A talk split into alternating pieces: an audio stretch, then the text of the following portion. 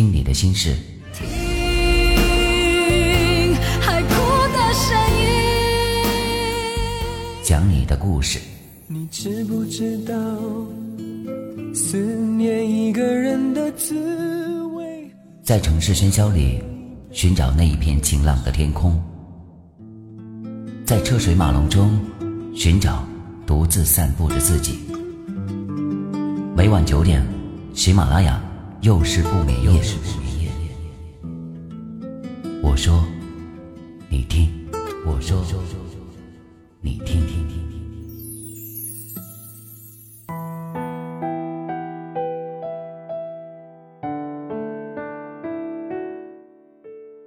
各位好，我是雨凡，我在冰城，祝您晚安。每晚九点，又是不眠夜，我们准时的相约了。今天要跟大家讲一个让人沉思的故事，听完之后，请你告诉我，这到底是谁的错？村南有一户人家，父亲有一个儿子，父亲的性格。喜怒无常，他爱喝酒，常常喝得烂醉如泥。喝完酒，他就喜欢发飙，而他发飙的对象，就是这个可怜的儿子。儿子常常看到父亲喝醉酒后，就不敢回家了，因为他在家里面临的不是挨打，就是挨骂。但是，他也并不是完全讨厌父亲喝醉酒，因为有时候父亲高兴。喝完酒，常常抓住他，像个孩子一样，和他一起玩耍。他也喜欢一起玩耍时的父亲。所以，实际上他所希望的，不过是父亲每天都能够有值得高兴的事儿。父亲的情绪影响着全家人的情绪。父亲高兴，他就会得到快乐；父亲低沉，他就会陷入苦难。父亲在当地颇有威望，一般村民都会顺从着他说话。但是大家都知道，越是有威望的人，他就越有不为人知的苦处。这位父亲也不例外，他出身低微，在他父亲的那一辈儿，没有人能够瞧得起。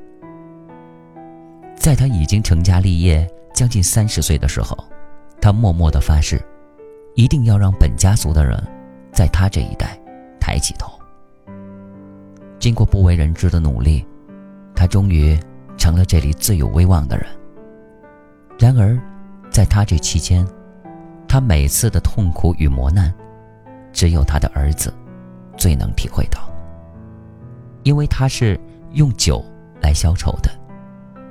喝完酒回到家，就是打儿子，并对儿子。讲他的难处。儿子毕竟是儿子，他最有感触的，只不过是身上的疼痛。至于他的难处，是无暇顾及得上的。时间在慢慢流动，儿子也终于长大了，父亲也终于抬起了头。喝酒比以前少了很多，现在。喝酒喝的更多是怡情，因为父亲的苦难日子已经烟消云散了，但是儿子却始终忘不了儿时的疼痛。那时候父亲接近于酒鬼，而儿子常常像是受到惊吓的小绵羊，不敢多说一句话，不敢多做一个动作。儿子自卑复杂的性格是在那个时候养成的。现在世道变了，父亲也终于完成了他翻身的愿望，但是孩子却成了一个会说话却不敢表达的哑巴。可怜的儿子，这是谁的错？大家在背后对孩子议论纷纷，但是在父亲的面前，却是对孩子赞不绝口，目的不过是取悦父亲。孩子的个性也非常明显，他有些继承了父亲年轻时的性格，经常动怒，对事物常常看到的都是坏的一面，他生活的很优越，他厌恶身边环境的虚伪，他从来不迎合任何人，因此，他也从来不招人喜欢，在学校也是如此。父亲当时看到了上学的好处，便极力的支持儿子去上学，受教育。也幸亏儿子脑袋还比较灵光，上到了大学。在大学里，他看到的是整个社会的无耻与下流。他调不过来自己的思想，总是看到社会的阴暗面，因此，他常常在痛苦中生活着。他是一个可怜的人，从小到大，都是。现在，父亲已经转变为一个慈父了。他寄希望于儿子，因为儿子上到了大学，在儿子上大学期间，他每天都是思念儿子，好像有滔滔不绝的话要对儿子说。但是现在，他很难见到儿子，也很难接近儿子。每次儿子回到家，他都高兴的合不拢嘴。因为儿子受到这么高的教育，在村子里还是一件少见多怪的事儿呢。但是儿子对父亲，并不买账，他知道，父亲太过于注重外人对他的看法了。父亲这么做，不过是为了自己享受到光荣，但其中又何尝没有包含父亲的感情呢？儿子从小到大，已经习惯了。和父亲对抗，让他和解，一时半会儿还不能够接受，因为儿子觉得这对他不公平，因为从小到大，他都是受害者，从来都是，没有一次不是。但受到的教育告诉他，他是不可能让父亲还的。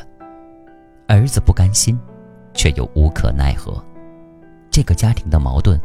已经从一个矛盾转变成为了另一个矛盾，只是不知道这矛盾什么时候才能消除。父亲和儿子的矛盾仍然继续着。听了今天的这个故事之后，我不知道网络另一端的你会有一种怎样的心情。这到底是父亲的错，还是儿子的错呢？我相信，这个故事会让我们沉思。在这个故事当中，我们知道了父亲的不易，也了解到了儿子的痛苦。但是，这其中的错，永远都说不清楚。好了，这就是今天的故事。每晚九点，又是不眠夜，我们明天不见不散。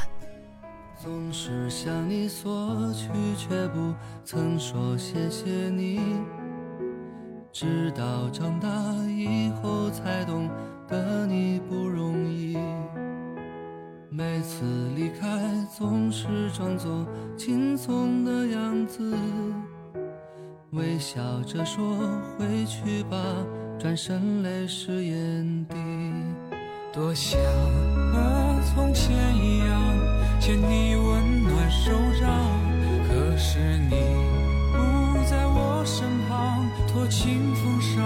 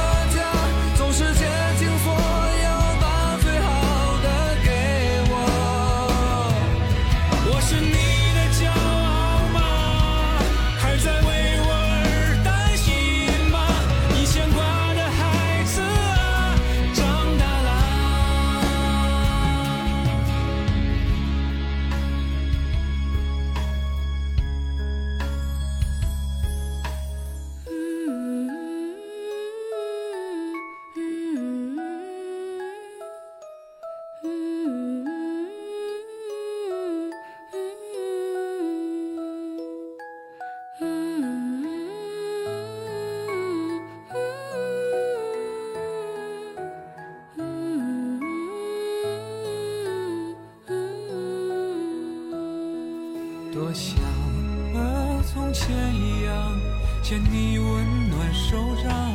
可是你不在我身旁，托清风捎去安。